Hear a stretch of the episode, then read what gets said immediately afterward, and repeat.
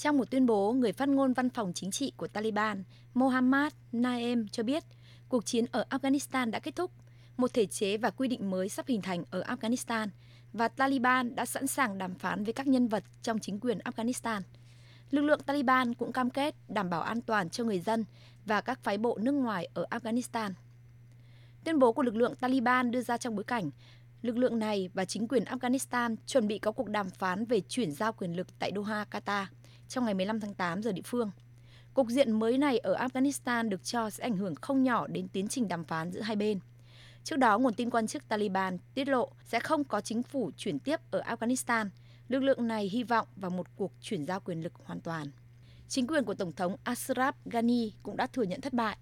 Trong bài đăng tải trên trang Facebook cá nhân, Tổng thống Ashraf Ghani, người vừa rời khỏi Afghanistan xác nhận Taliban đã giành chiến thắng và giờ lực lượng này có trách nhiệm bảo vệ tài sản và người dân Afghanistan.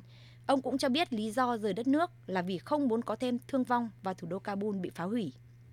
Trước diễn biến phức tạp về tình hình an ninh tại Afghanistan, tất cả các chuyến bay thương mại tới nước này đều đã bị đình chỉ.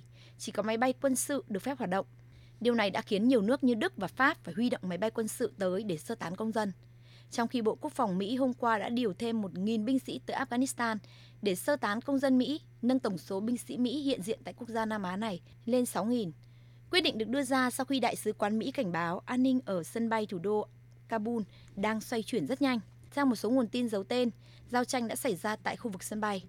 Tổ chức Hiệp ước Bắc Đại Tây Dương NATO cho biết đang nỗ lực để duy trì sân bay Kabul vận hành để giúp Afghanistan kết nối với bên ngoài.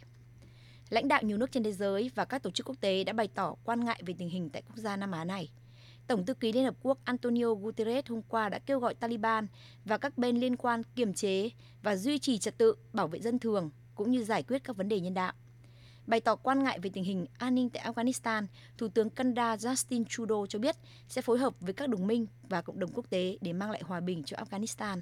Canada Canada kịch liệt lên án tình hình bạo lực gia tăng ở Afghanistan và chúng tôi vô cùng đau lòng về tình huống mà người dân Afghanistan phải đối mặt. Chúng tôi luôn tin tưởng vào tương lai của Afghanistan và chúng tôi sẽ tiếp tục cùng các đồng minh và cộng đồng quốc tế để đảm bảo những nỗ lực cho Afghanistan không trở nên vô vọng. Chúng tôi cam kết cho Afghanistan và cho người dân Afghanistan.